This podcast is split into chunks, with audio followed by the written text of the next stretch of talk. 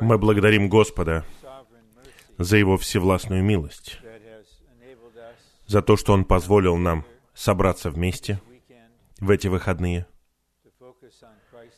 и сосредоточиться на самом Христе, открыть наше существо для Него. 19 лет назад, в августе 1996 года, некоторые из вас были совсем маленькими, а многие из нас были просто моложе. Брат Ли позвал меня и сказал, что у него бремя о четырех углах Соединенных Штатов в отношении этого дня труда. И он почувствовал, что нужно провести конференцию на Юго-Востоке. И он спросил меня, готов ли я сделать две вещи. И я позвонил братьям в Атланте и передал им общение брата Ли. И второе было то, что я должен был поехать и высвободить сообщение. И вот с этого времени, за одним или двумя исключениями, когда у нас не было конференции, один раз из-за урагана, который не позволил нам собраться в этой гостинице. Итак, мы уже многие годы собираемся вместе, любим Господа вместе, снабжаем друг друга, наслаждаемся Господом вместе. И вот мы собрались снова. Наша жизнь в руке Господа, наше время под Его управлением. Мы не знаем, что содержит будущее, но мы благодарим Господа за сегодня и за эти выходные. Как многие из вас понимают, но, возможно, не у всех была возможность понять это, сообщение пятое летнего обучения об изучении кристаллизации исхода было посвящено прообразу раба, который был исполнен в Христе. И прежде чем написать планы к этому сообщению, было много сдержанного и сильного упражнения перед Господом, которое сопровождалось очень глубокими и нежными чувствами о Христе как рабе Божьем. И сообщение было представлено, и с тех пор в течение нескольких недель я размышлял над этим еще. И вот теперь у нас шестикратное развитие этого одного сообщения, сделанного на одном летнем обучении. И я хотел бы задержаться на главной теме и сказать несколько слов, которые дадут нам обзор, а потом мы перейдем к этому плану. Знать и ценить Христа. Разве мы не таинственные существа? Мы никогда не видели Господа, но мы любим Его. Вы любите Его, правда? И мы никогда не видели Его, но мы верим в Него. Но я хочу заверить вас, Он здесь, вот сейчас. Наш Господь здесь. На основании Его обещания нам в конце Евангелия от Матфея. Он называется там Эммануилом, Богом с нами. И в конце он говорит, «Я с вами все дни до завершения века». Это вот один из тех дней, 3 сентября 2015 года. И мы собраны вместе, И я представляю это сообщение с очень явным осознанием того, что живая, чудесная личность, воскрешенный Христос, это Эммануил, который собирается с нами. Мы встречаемся с этой личностью как центром. Он человек в славе, Он ходатайствует за нас, пасет нас, снабжает нас. Он Эммануил, Бог с нами, и как Господь Дух, Он с нашим Духом сейчас. Божий вечный замысел был образован в Христе. Божье домостроительство, Его план раздать себя в нас для Его выражения сосредоточено на Христе. Как только мы пытаемся сделать что-то для Бога без Христа и без Духа, мы религиозны. А религия не может исполнить Божьего замысла. Итак, наше главное упражнение состоит в том, чтобы соприкасаться с Господом, быть одним духом с Ним, быть открытыми для Него, со стремлением узнать Его больше, узнать Его при помощи озарения Духа на основании Слова, узнать Его благодаря переживанию других в теле и узнать Его на основании нашего личного собственного переживания и ценить Его. И особенно как раба Божьего. Каждый раз, и это не преувеличение, когда я читаю вторую главу послания к филиппийцам, я снова потрясен. Сын Божий, единородный Сын в божестве, обладающий всеми качествами божества, поскольку Он Бог, не держался за свой статус. Он не считал, что быть равным Богу — это сокровище, за которое нужно ухватиться, держаться за него любыми средствами. Но он опустошил себя не от самого божества, а от выражения и внешнего величия божества. Он опустошил себя. И что сделал?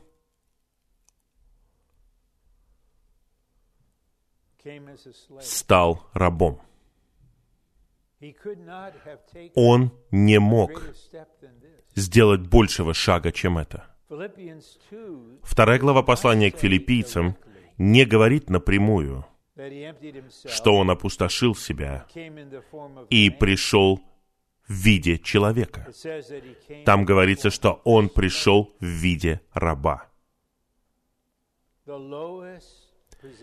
Наинизшее положение, которое может быть у человека. В человеческой истории, несомненно, рабство — это самое отвратительное, деградировавшее установление, полное пренебрежение человечеством раба. Но такое существовало в древности. И наш Бог, Сын Божий, стал рабом, чтобы служить. И он ясно показал своим ученикам, которые хотели править и быть первыми – не служить и быть последними. Он сказал, Сын Человеческий пришел не чтобы Ему послужили, а чтобы послужить и отдать свою жизнь как выкуп за многих. Однажды, каким-то образом, Дух действительности введет нас в действительность этого. И мы не будем даже знать, что сказать Господу. Вот я, грешник в мире, в царстве сатаны, под властью тьмы. А ты, Иегова Бог, опустошил себя и стал рабом, чтобы служить мне и умереть за меня. Какая это любовь! И есть время, когда мы можем понять это лично, как Павел в послании Галатам 2.20. «Сын Божий, возлюбивший меня и отдавший себя за меня». А теперь в своем небесном служении, как великий пастырь овец, он все еще служит нам. И мы теперь видим об этом аспекте его служения в вечности, но в царстве, когда победители придут на пир, наш Господь, который имеет всю власть на небе и на земле, припояшется и встанет и будет служить побеждающим святым. И есть принцип, который параллелен тому, что мы видим в первом послании Иоанна 4.19. Там говорится, «Мы любим потому, что Он первый возлюбил нас». Итак, мы можем любить Господа, любить друг друга, любить всех людей без избирательности и предпочтений, потому что Он первый возлюбил нас. Такой же принцип относится к нашему служению Господу. Мы служим, потому что Он первый возлюбил нас. Он служил нам, а иначе мы понятия не имеем, что такое настоящее служение. Это что-то свежее для меня, и пусть это будет свежим для вас.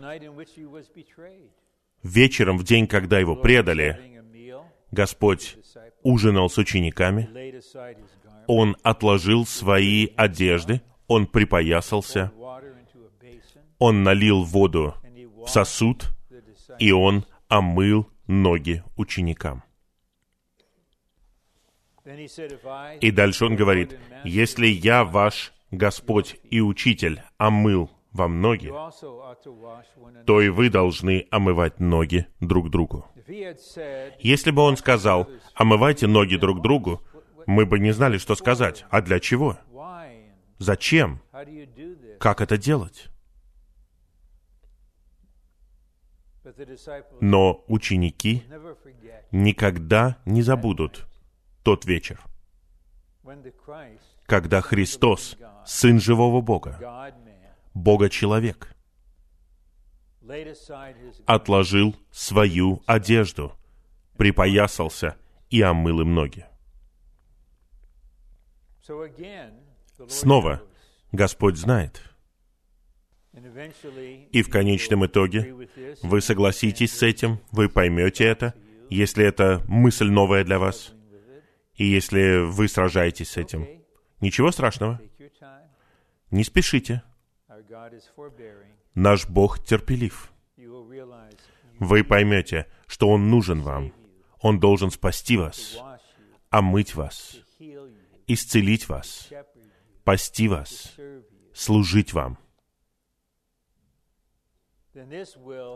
И это, благодаря тому, что Он живет в вас, сделает вас такими же, как Он, в этом смысле. Затем общая тема продолжается так. «И служить как рабы Христовы. Мы не рабы какого-то человека». Я говорил об этом недавно в одном месте. И посреди конференции было особое собрание, главным образом, для драгоценной возрастной группы, которых мы называем молодые работающие святые. Они задавали вопросы, и я откликался. И один из вопросов звучал так. Хорошо. Мы все рабы. А кто господа? И я сказал, Господь не существует. У нас один господин. Это наш Господь. Здесь нет господ. Итак, нам нужно понять, и это, возможно, проявится завтра в сообщении третьем, я не знаю. Как верующие, мы имеем разные статусы. И один из них состоит в том, что мы девы, которые ждут жениха, которые любят его и которые переживают его как жизнь. Это 25 глава Евангелия от Матфея. Но в той же самой главе мы его рабы. И он дал нам способность служить ему. И когда он возвратится, он будет женихом. Но он также будет господином. И как искупленные люди, купленные кровью Иисуса, мы не можем быть избирательными в том, какие статусы нам нравятся. О, мне нравится быть девой. Мне нравится быть овцой. Мне нравится быть братом. Но мне не нравится вот этот вопрос раба. Ну? Вы не главный здесь. Раб умер за нас, искупил нас. И сейчас Он живет в нас. Он делает нас такими же, как Он. И мы Господние рабы. Павел называет себя Павел, раб Христа Иисуса. Послание к римлянам 1.1. Сначала не апостол, а раб Христа Иисуса, личности. Когда мы начинаем понимать драгоценность, красоту, всеобъемлемость нашего Господина, тогда мы будем очень счастливы быть Его рабами. Служить, как Он сам служил. Исполнять волю Отца, как Он исполнял волю Отца. Проводить наши дни глубинным образом, потому что внешне мы должны заниматься человеческими вещами, но внутренне вносить вклад в исполнение Божьего вечного замысла. Когда вы встретитесь с Господом у судного престола, что произойдет со всеми нами, для того, чтобы Он оценил нашу жизнь и служение не ради спасения, спасение уже решено, но ради награды Царства. Что бы вы хотели, чтобы Он сказал вам? Что бы вы хотели услышать от Него? Я думаю, мы все одинаковые. Поэтому, когда я выражаю мою надежду и желание, я верю, что это и в вас. Я хочу, чтобы он сказал, хорошо, добрый и верный раб, войди в радость твоего господина мы или услышим это, или мы услышим злой и ленивый раб. Но давайте сосредоточимся на положительном.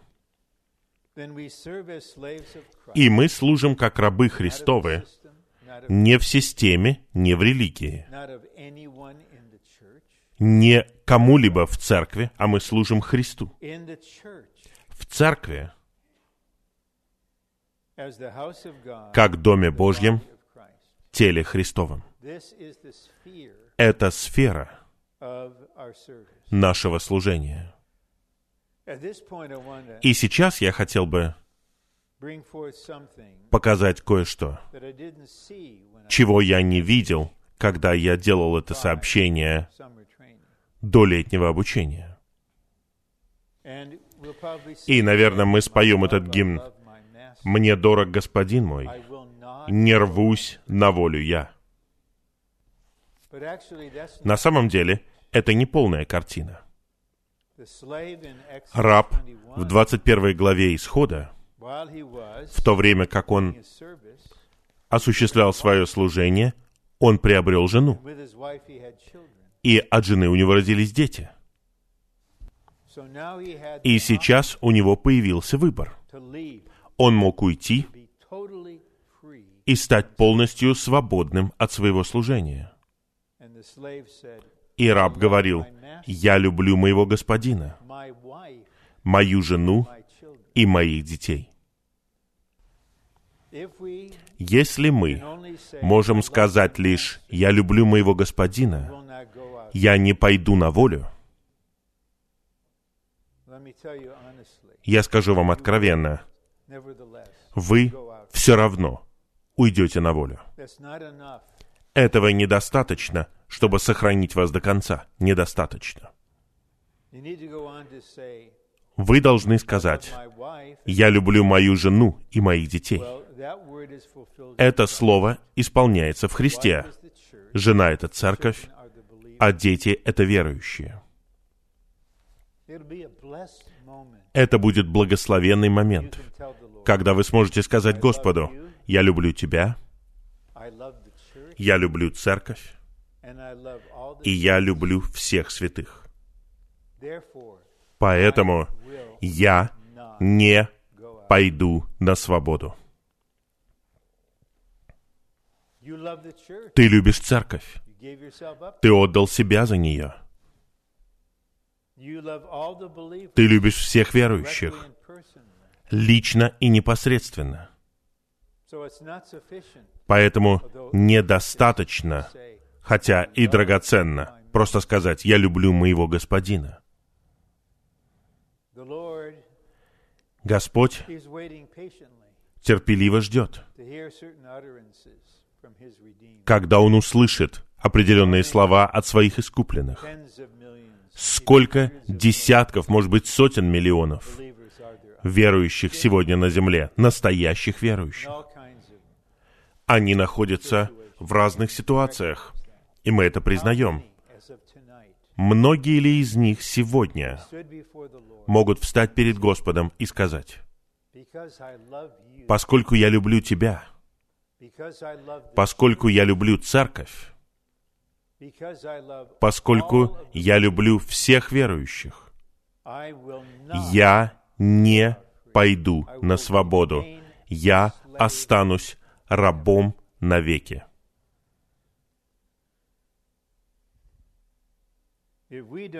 Если мы не любим церковь, как мы сможем служить в церкви согласно Богу? Вот сейчас мы немного увидели общую тему. А теперь мы рассмотрим сообщение. И если вы новичок, вы первый раз на такой конференции, вы уже, наверное, удивляетесь, что проповедь не заканчивается. Обычно в воскресенье она заканчивается в это время. Ну, пару вещей. Во-первых, это не проповедь. И на конференции maybe the average length is 75 or мы говорим где-то 75-80 I минут. И я говорю это откровенно. Если вам слишком трудно, в пятницу вечером вы работали, потом приехали сюда, просто насладитесь святым сном. И если вы проснетесь, при условии, что мы все еще здесь, просто встраивайтесь в то, о чем мы общаемся в тот момент. Я хотел бы подчеркнуть вот что. С намерением ограничить врага. Скорее всего, в этих шести сообщениях будет сказано много всего. Что-то будет нежное, лелеющее, снабжающее, что-то будет озарять или обличать, что-то коснется ситуации в церковной жизни. Я хочу заверить вас, когда я говорю, как сейчас, я не целюсь ни на какого-то человека или на какой-то город. Я говорю в принципе. Я не думаю о вас, если я что-то говорю. Я не сосредоточен на вашей церкви, когда я говорю об этом. Враг коварен. Он пытается помешать слову и принести разлад. Мы можем подумать, о, братья говорят обо мне. Возможно, это озарение духа, и это между вами и духом. Я просто хотел пояснить это, что то, что я говорю, это принцип. Говорю ли я о чем-то личном или о церковной жизни? И я полагаюсь на то, что Дух действительности будет применять это ко всем, кто открыт и получит озарение. Первые два сообщения сосредотачиваются на самом Христе. Не на нас, не на том, что мы считаем, что мы должны делать, не на состоянии церкви, не на работе, а на самом Христе. Знать и ценить Христа как раба Божьего и принимать Его как наш образец. So in, in Philippians 2, Во второй главе послания к филиппийцам Он раскрывается. И Он образец. Но мы не подражаем этому образцу. Мы воспроизведение этого образца. И чего желает Господь? Чтобы та жизнь, которую Он жил, как раб Божий, когда Он был на земле, чтобы мы позволили Ему жить снова в нас, как всеобъемлющему пневматическому Христу, как Духу. И вот чем является христианин. Он одно пшеничное зерно, которое упало в землю и произвело много зерен. Он один раб, а мы многие рабы. Давайте задержимся на второй главе послания к филиппийцам. Philippians 2 5 through 9 Послание к филиппийцам, вторая глава, стихи с 5 по 9, раскрывает Христа как раба Божьего. Хотя Господь был равен Богу, Он не считал, что быть равным Богу это сокровище, за которое нужно ухватиться и держаться. В божестве трое равны. Они все Бог, они все разделяют божественные качества, они все вечные, они все вездесущие и вечные. У Господа была слава, как у Бога, и величие, как у Бога. Но был совет среди трех в божестве, согласно Божьему предузнанию. И было решено. Что в полноту времени второй в Божественной Троице, Сын, станет человеком. И Христос был назначен и помазан ради этого. Поэтому, когда пришло время, он не стал держаться за свое положение. Он не боялся отпустить свою славу. Он знал, что он вернется в славу. Не просто как Бог, а как человек. И это важный момент, особенно сегодня, вот по какой-то причине. Этот вопрос держаться за то, что мы считаем нашим, и не отпускать свой титул, достижение, положение, чин. Статус. Oh, О, мы так долго ждали, чтобы получить его. Мы теперь не отпустим его. Но Сын, сам Христос, был равен Богу, но Он не держался за это как за сокровище. Он не держался за него ради себя. Вместо этого он отложил то, чем он обладал, вид Бога, и опустошил себя, приняв вид раба. Мы увидим, что только те, кто готов опустошить себя, могут жить надлежащей церковной жизнью в долгосрочной перспективе. Если вы приходите сюда, и вы полны всего, и вы хвалитесь вещами, которые наполняют вас, или вы в церкви, вы чувствуете, что теперь у вас есть что-то, вы ведущий брат, вы выдающийся, и вы не отпускаете этого, тогда с этого момента вам конец. Господь не может двигаться в вас вперед, потому что теперь Господь хочет опустошить вас точно так же, как Он сам опустошил себя. Б. В своем воплощении Господь Иисус не изменил свою божественную природу. Он был Богом, явленным в плоти. Мы не должны думать, что Он опустошил себя от своей божественной природы. Он изменил только свое внешнее выражение.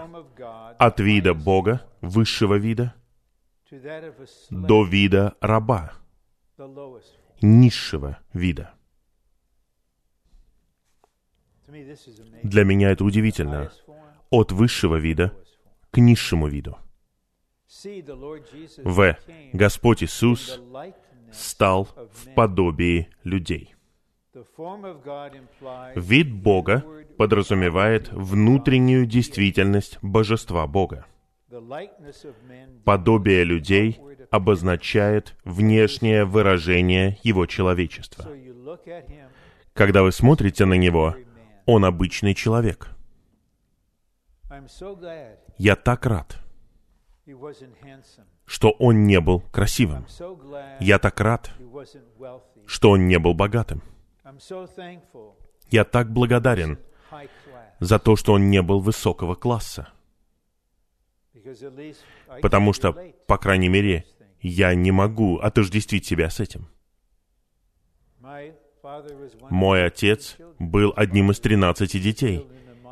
Его отец погиб на шахте, когда ему было четыре All года. Единственное, что они знали, это нищета. Его образование остановилось в восьмом классе, и он должен был трудиться после этого. 12. Моя мать была одной из двенадцати детей, и ее мать умерла, когда ей было 17 лет. Она получила стипендию в университете Мичигана, но она вынуждена была отказаться от этого и переехать из Верхнего Мичигана в Детройт и трудиться в больнице, чтобы поддерживать семью во время депрессии. Итак, Я просто голубой воротничок. И я был затронут, когда я был подростком. Моя мать сказала мне,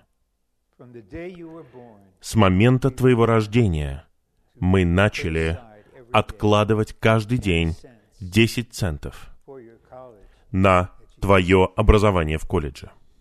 A Ну, я не родился в приниженной ситуации, как Господь. Мария вынуждена была родить его в хлеву. Его положили в ясли. Как я поклоняюсь ему за то, что он пришел в подобие людей. Uh, И никто этого не знал. Его мать что-то почувствовала. Она складывала это в своем сердце. Наверное, она была единственной, у кого было чувство о нем. Разумеется, Господь не отвел в сторону своего товарища в школе и не сказал, «Умеешь хранить секреты?» «Да, да, да, умею хранить секреты». Ну, я Бог. Я Иегова Бог в плоти. Ничего подобного не было.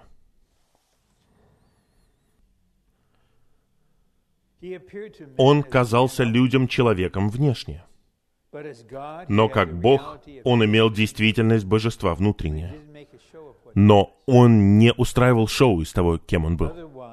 В противном случае он не мог бы служить нам, мы бы испугались.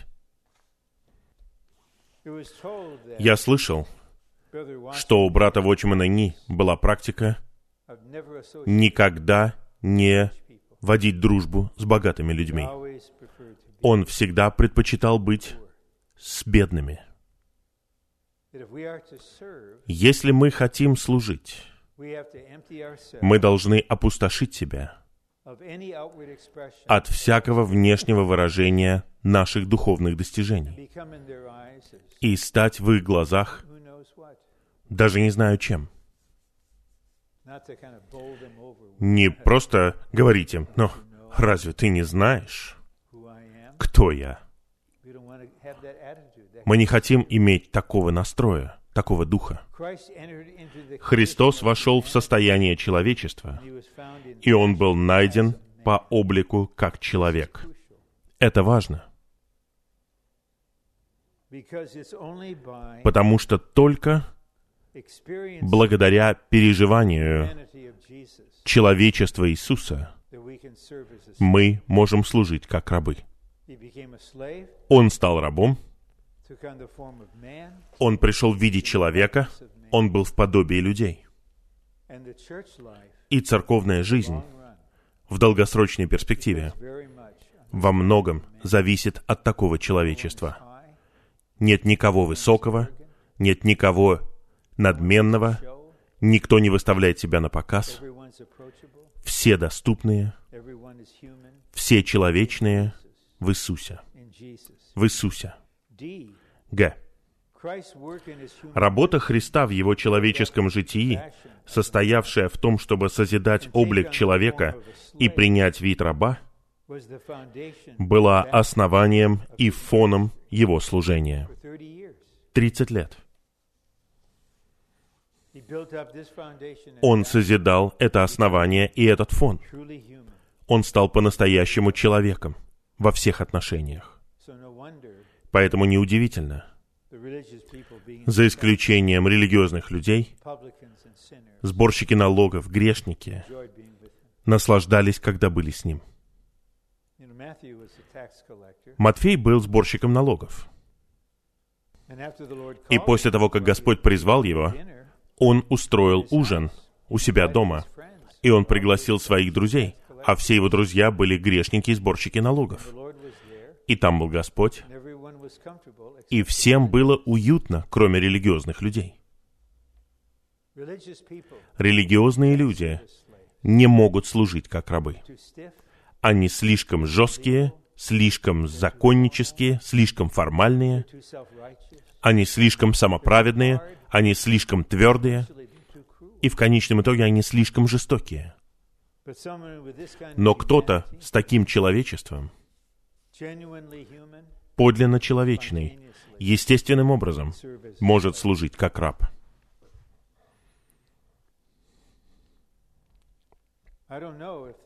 Я не знаю, если нынешние обучающиеся на полновременном обучении в Анахайме, их сейчас 360. Это самое большое количество обучающихся за всю историю. Знают ли они, что будет происходить в их существе, если они будут оставаться здесь два года? Вы изучаете истину, переживаете жизнь, служите в благовестии с детьми, моете полы, готовите пищу и так далее. Вы, возможно, даже не понимаете, но мы делаем все возможное, чтобы взаимодействовать с Господом, чтобы научить вас быть человечными в Иисусе. Иисусно человечными. Хорошо. Пункт Д. Господь Иисус смирил себя, став послушным вплоть до смерти, притом смерти на кресте, что было вершиной его унижения. Он опустошил себя, потом он смирил себя. И одно из основных качеств раба — это послушание. не своим субъективным чувствам. Недавно uh, кто-то что-то сказал, and и ответ человека был такой. Я вот чувствую иначе. Ну, вы будете слушаться своего чувства, или вы будете слушаться Господа? Что управляет вами? Что направляет вас? Господь не слушался своего чувства. О, я просто чувствую это. Ой. Мне что-то не хочется служить сегодня. Я не хочу вставать сегодня с кровати. Но господин говорит, тебе нужно встать пораньше, трудиться в поле весь день. Я говорю образно из Евангелия от Луки. И когда придет время ужина, ты должен приготовить мне ужин и служить мне. А после того, как я поем, тогда ты можешь поесть. И когда все закончится, ты можешь сказать, я исполнил лишь то, что должен был сделать. Послушание. Насколько вы готовы идти вперед и исполнять волю Божью. Многие хотят узнать Божью волю, просят общения. Как узнать Божью волю? Иногда мы ощущаем, что вам не хватает самого важного требования. Готовы ли вы исполнять ее? Если вы не готовы, тогда вы не узнаете ее. Готовы ли вы? Затем приходит свет, и мы понимаем. Нам нужно, чтобы Христос был нашим послушанием. Бог должен действовать в нас, производя и желания, и действия согласно своей отраде. Рабы слушаются. Брат Ни был в Гонконге,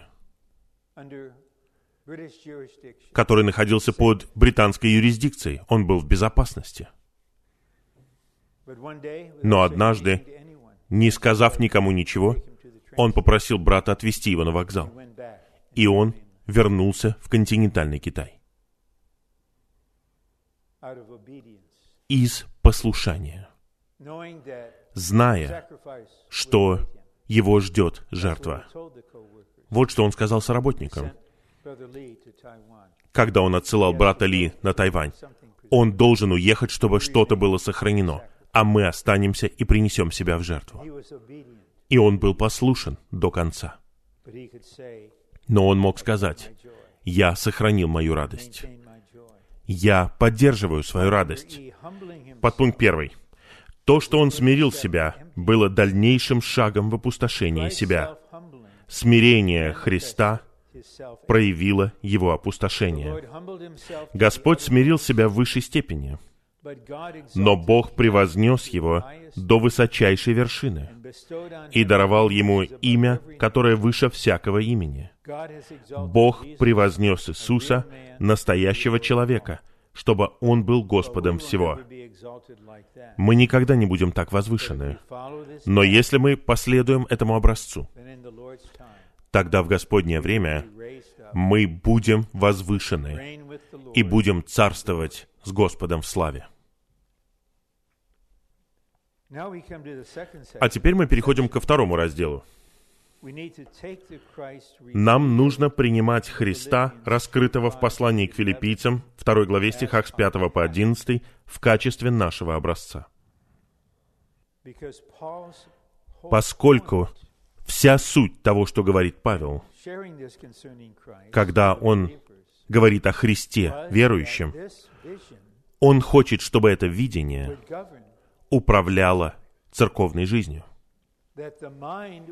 чтобы тот разум, который был в Христе, был бы и в них, и чтобы у них было одинаковое мышление, такое же, какое было у Христа тогда.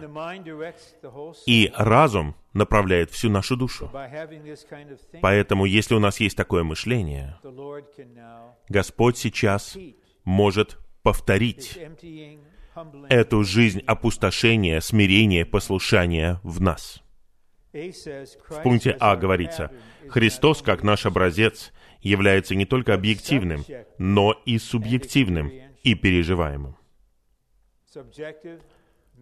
Субъективный — это означает, что этот образец это обитающий в нас Христос как животворящий дух в нашем духе. Я не могу научить вас этому субъективным образом. Только Дух это может сделать. Но однажды, this, и мы молимся об этом, вы поймете, что Спаситель-раб находится в вашем духе. Христос Philippians 2 из второй главы послания к филиппийцам теперь находится в вашем духе. И Он хочет жить снова. Не просто спасать вас и преподносить вам жизнь, но жить своей жизнью опустошения, смирения, послушания, служения. И когда святые в какой-то местности позволят ему это сделать, у нас будет церковная жизнь. У нас будет церковная жизнь. Господь все еще ищет этого. Слишком многие в церквях сами назначили себя, сами помазали себя. И когда у них появляются последователи, они не отвергают последователей, они возделывают это. И тогда в церквях появляется разлад. И он сосредоточен на одном человеке. На одном человеке, который не позволяет Христу как рабу жить в нем. И тогда церковная жизнь разрушается, просто разрушается. Просто из-за этого. Что-то подобное происходило в Филиппах, в утвержденной церкви. "Is there any Павел говорит, если есть какое-нибудь общение духа, если есть какое-нибудь милосердие или сострадание, сделайте мою радость полной, чтобы вы мыслили одно и то же. Неужели вы думаете, он страдал из-за своих цепей? Нет. Он страдал, потому что до него дошли вести о разладе в Филиппах. И он понял, что многие думали о себе выше, чем следует мыслить. Они держались за то, что считали своим в церкви. So he said, "Let this Поэтому он сказал, пусть будет в вас эта мысль, которая была и в Христе Иисусе. repeated in-" Пусть это повторится в вас. И в конечном итоге он назвал двух сестер в четвертой главе. Я жду не дождусь, когда встречусь с ними в славе. Но мне кажется, у них будут новые имена, потому что любовь покрывает. Вот она скажет, я Синтихия. О, а ты кто? А я Эводия. А скажите нам, что произошло, когда вы получили это письмо. Вы пришли к одному разуму в Господе. Цель Павла на самом деле касается переживания и практики. Он стал точно таким же, как Христос, которого он преподносил. И теперь он просит святых, чтобы они позволили этому Христу быть в них, и чтобы он жил вот так же в них. Первое. Тот, кто установил образец и кто сам является образцом, сейчас действует в нас, как обитающий в нас Бог. И его действие является всеобъемлющим. Но один его аспект, он принижает вас, смиряет вас. Он делает вас готовыми опустошиться. Я признаю, мое знание и переживания ограничены, но у меня было особое переживание о том, что значит быть ведущим братом в церкви.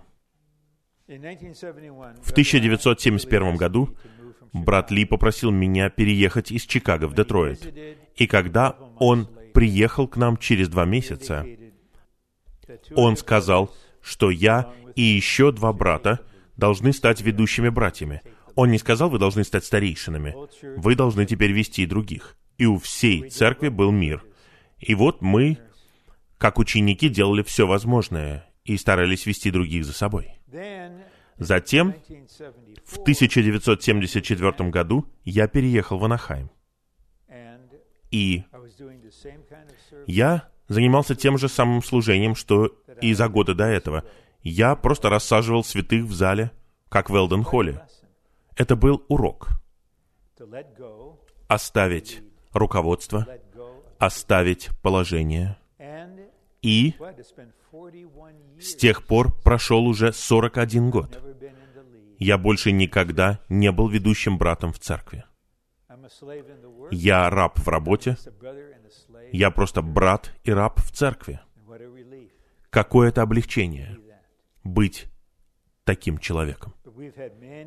Но у нас было много ситуаций, печальных ситуаций, когда братья просто не хотели отпускать что-то.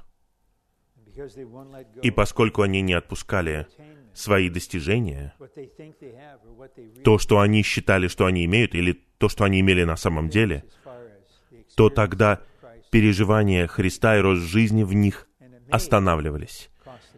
И это, возможно, даже стоило им царства. Это очень важно, очень надлежаще, чтобы мы позволили этому образцу жить в нас, действовать в нас и делать все необходимое, все, что необходимо сделать, чтобы Господь мог жить в нас. Второе. Принцип Христа, как нашего внутреннего образца для нашего жития, заключается в том, что даже если у нас высочайший стандарт или положение, мы не должны ухватываться за него. Я не хотел бы, чтобы кто-либо в какой-либо поместной церкви боялся, ну, так называемых более опытных соработников. Но соработники знают вашу ситуацию лучше, чем вы сами, чем церковь совокупно. Мы знаем. Это часть функции. Точно так же, как у Павла, было более ясное осознание ситуации в Коринфе, нежели у Коринфян. Вы, возможно, скажете, это чудесно. Павел знал, что там хаос, и он знал, как этого касаться. Но когда вы касаетесь сопротивления, я не отпущу этого. Не отпущу этого. Я ждал годы, чтобы добиться этого, и я не отпущу этого. В этот момент вы не едины с Господом потому что Христос в вас действует в вас, и Он хочет, чтобы вы отпустили это, опустошили себя, смирили себя и были послушными. Но есть братья, которые не хотят этого делать, и их жены не хотят этого делать, и их последователи не хотят этого делать. Мы видели это снова и снова. Поэтому я говорю, это принцип — но в то же самое время, в последние годы, мы видели много случаев, когда Господь двигался в брате, и у него возникало ощущение, «Вы знаете, где я сейчас. Возможно, мне нужно изменить мое служение. Я хотел бы оставить этот аспект служения и дать возможность другим служить, а я буду просто заботиться о святых. Это прекрасно. Это раб это образец, который живет снова. Но жена также должна отказаться от своей славы, которую она получает через положение своего мужа. Три. Нам нужно переживать Христа в Его человеческом житии, особенно в том, что Он опустошил и смирил себя, и в том, что Он не счел, что быть равным Богу это сокровище. Я не буду это проталкивать. Я не знаю, будет ли время для этого. Но в конечном итоге должны быть сестры и братья среднего возраста и старше, которые могут выйти к микрофону и засвидетельствовать, что Господь действовал во мне в определенном вопросе, в том, что касается моего положения и функции в церкви. И я понимаю, что Он хочет, чтобы я все оставил. И я все оставил. И я был опустошен. И я был смирен. И я никогда не был более счастлив в Господе. Никогда не был более счастлив. У меня нет ощущения потери. Моя жена вынуждена была привыкнуть к тому, что она замужем за рабом. Я попытался помочь ей, что я тоже женат на рабе. Давай будем двумя счастливыми рабами. Не хотеть быть кем-то или желать что-то обрести в церкви. Б. Христос, который есть наш образец, сейчас является жизнью внутри нас. Итак, Христос, которого мы пытаемся описать, по-человечески это невозможно сделать надлежащим образом. Он сейчас является жизнью внутри нас. Он действует. У нас есть жизнь, которая опустошает себя и смиряет себя. Я понимаю, что это что-то новое. Но когда придет время, когда кто-то сможет засвидетельствовать, я такой же, как ты, в старом творении. Но я научился тому, что я могу опустошать себя и смирять себя. И за последние пару лет это главным образом я и переживал. Опустошение и смирение. Я един с Господом так, как никогда раньше. И я повторяю. У меня никогда не было такого мира. Я не сосредоточен на себе. Я могу смотреть на других и считать их лучше себя. Я не соперничаю. Я не чувствую, что я что-то потерял. Я не чувствую себя приниженным. Я просто доволен тем, что я просто тот, кем был всегда. Раб Христа в Доме Божьем. Эта жизнь никогда не ухватывается ни за что, как за сокровище, а всегда готова отложить положение и звание. Позвольте мне сказать вот что. Мы с братом Эдом Марксом усердно работали над планами для конференции в День поминовения, и у меня было особое бремя о шестом сообщении. И в конечном итоге мы распределяли сообщения, и я должен был говорить шестое сообщение. But on May 9th, Но 9 мая меня срочно отвезли в больницу. Мы думали, что проблема одна, но все оказалось гораздо сложнее. И вот я оказался в больнице и провел там довольно много времени. Мне провели какие-то процедуры, и мне сказали, что я теперь ограничен и не могу какое-то время летать на самолете. И эту процедуру необходимо было продолжать. И после этого нельзя было летать еще какое-то время. И образец стал жизнью. Я просто отпустил все это. Отпустил день поминовения, отказался от поездки в Корею, отказался от поездки в Россию, отказался от всего. И просто лежал в больнице, окутанный проводами, в больнице святого Иосифа. Потому что именно там я должен быть. И затем, когда по скайпу я вместе с братом Эдом общался с соработниками burden и преподносил им бремя этих сообщений, я сказал им, я так рад. Я не мог сказать им всего в полноте, потому что какие-то вещи я скрываю в Господе. Но я так рад, что брат Марк сделает шестое сообщение. Господь хочет проявить его долю в теле. Братья, не волнуйтесь обо мне, я там, где и должен быть. Я должен быть здесь сейчас. Этот опустошающий себя, смиряющий себя Христос, это не теория для меня. Я узнаю Его, ценю Его и позволяю Ему жить. И Он приготовит меня и всех нас для того момента. Если мы действительно хотим быть восхищены, мы должны научиться отпускать все, кроме самого Господа.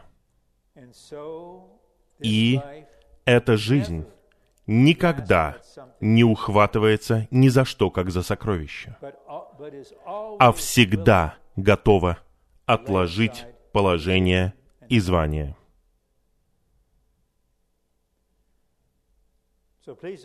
Пожалуйста, не надо говорить, «О, я не чувствую, у меня нет слова от Господа».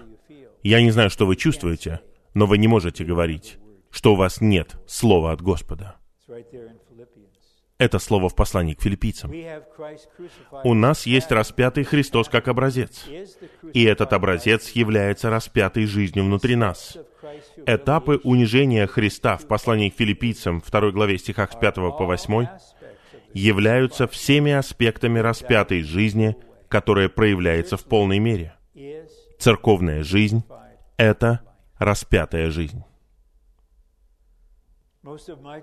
Большинство представителей моего поколения из 60-х годов, 60s or so, середины 60-х годов и так далее, большинство из них не здесь.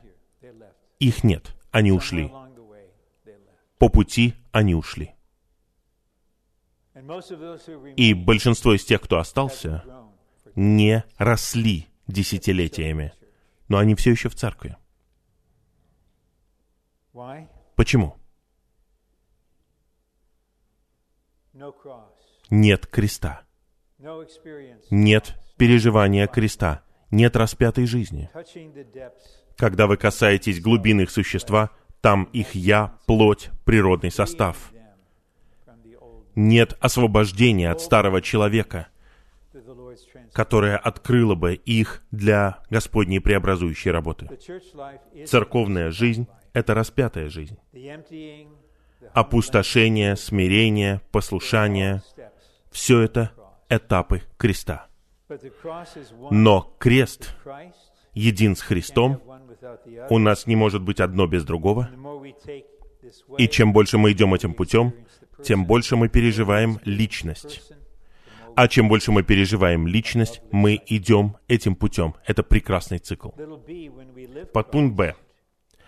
Когда мы живем Христа, мы живем того, кто является образцом распятой жизни.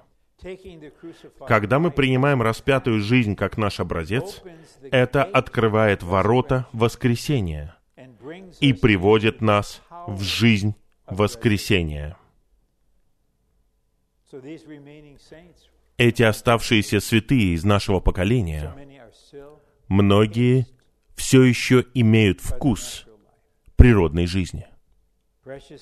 Очень немногие драгоценные святые вошли в воскресение. А поскольку они вошли в воскресение, их подлинная функция теперь проявляется. И они не знают действительность тела. И они упускают цель Божьего домостроительства и Господнего восстановления. Но мы не должны отделять крест от личности. Мы знаем и ценим личность.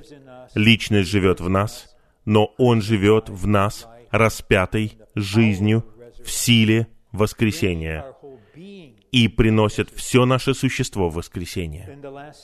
И последний раздел. И я думаю, 75 мы где-то в 75 минут уложимся, а не в 95 или в 105 минут. Я думаю, мы уложимся. Это не пророчество, это то, что я думаю. В.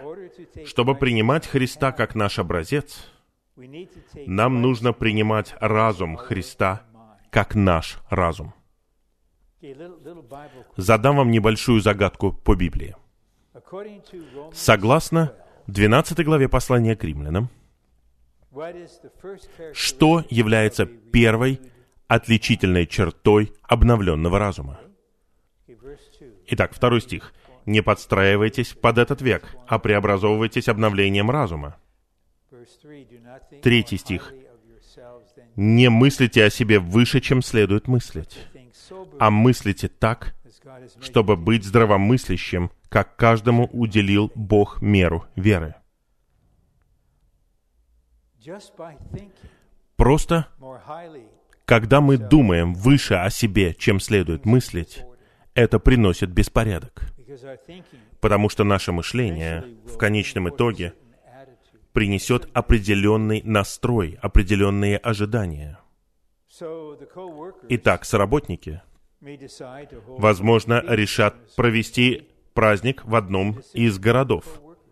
Это решение соработников. И потом мы просим живой поток устроить все практические вопросы. Но, предположим, брат в этом городе обеспокоен, обеспокоен. Соработники меня не спросили. Ну, а зачем нам спрашивать тебя? Ты представляешь церковь перед тем восстановлением? Но кто-то, возможно, так и скажет. Потому что кто-то так думает. А это значит, что вы мыслите о себе выше, чем следует мыслить. Поэтому вместо того, чтобы думать о себе выше, чем следует мыслить, вот молодые люди мечтают о том, что они сегодняшние апостолы, они поедут в Европу, их посадят в тюрьму, мафия там в какой-то стране, и они выдержат все пытки и будут писать апостольские письма церквям. Нет, нет. Вы не будете в тюрьме, вы не будете апостолом, вы не будете писать апостольские послания, вы будете братом и рабом всю свою жизнь. И не мечтайте, не ждите дня, когда исполнится ваша мечта, не тратьте всю свою жизнь. Позвольте другому разуму войти в ваш разум. Пусть эта личность войдет в вас и думает в вас, а вы будете думать в нем. Павел не только принимал Христа как свое житие и выражение внешне, но он также принимал разум Христа как свой разум внутренне. Я говорил это много раз. Я знаю четырех братьев, они все думают, что они личные последователи брата Уитнеса Ли. Они так и думают. С двумя из них я общался лично, а другие два говорили со мной через своих представителей. Но мы знаем, что произойдет, если вы сделаете из них жизненную группу. Все четверо будут думать, что они вот тот самый человек, но никто из них не такой человек. Я лучше буду в группе, где никто даже не думает об этом. Нам даже такое в голову не приходит.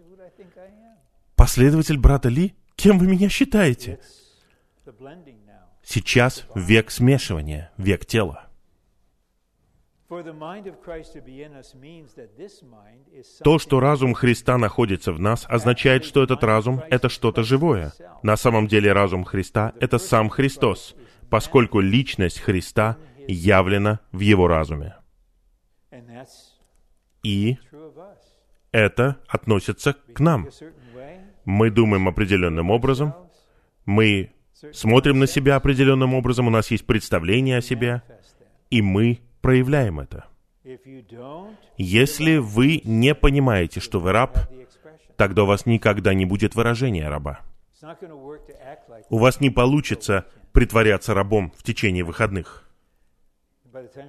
Потом вы вернетесь домой, все притворство исчезнет. Но когда ваш разум обновляется, и этот разум в вас, вы тогда естественным образом думаете иначе о себе. Вы не считаете себя таким или сяким. И вы не позволяете другим считать себя таким или сяким. И если они попытаются стать вашими последователями, вы не позволите им этого сделать.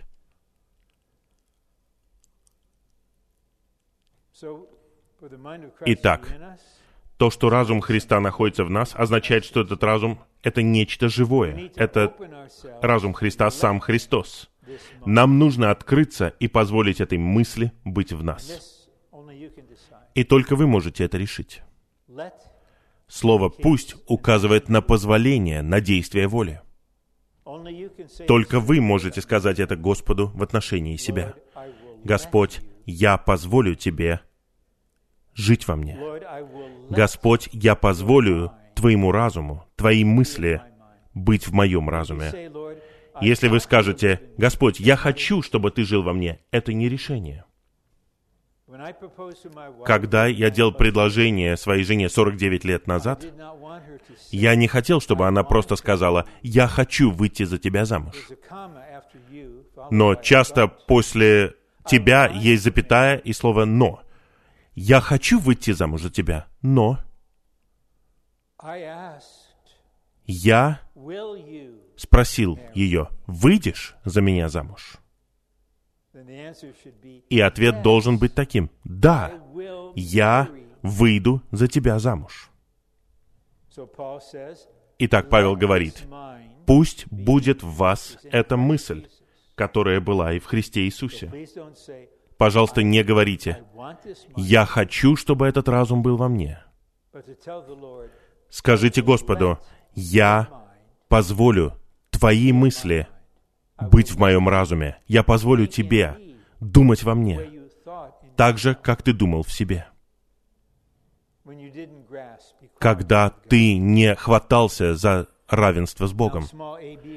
Подпункты А, Б и В. Это относится к мышлению в стихе втором и к рассматриванию в стихе четвертом.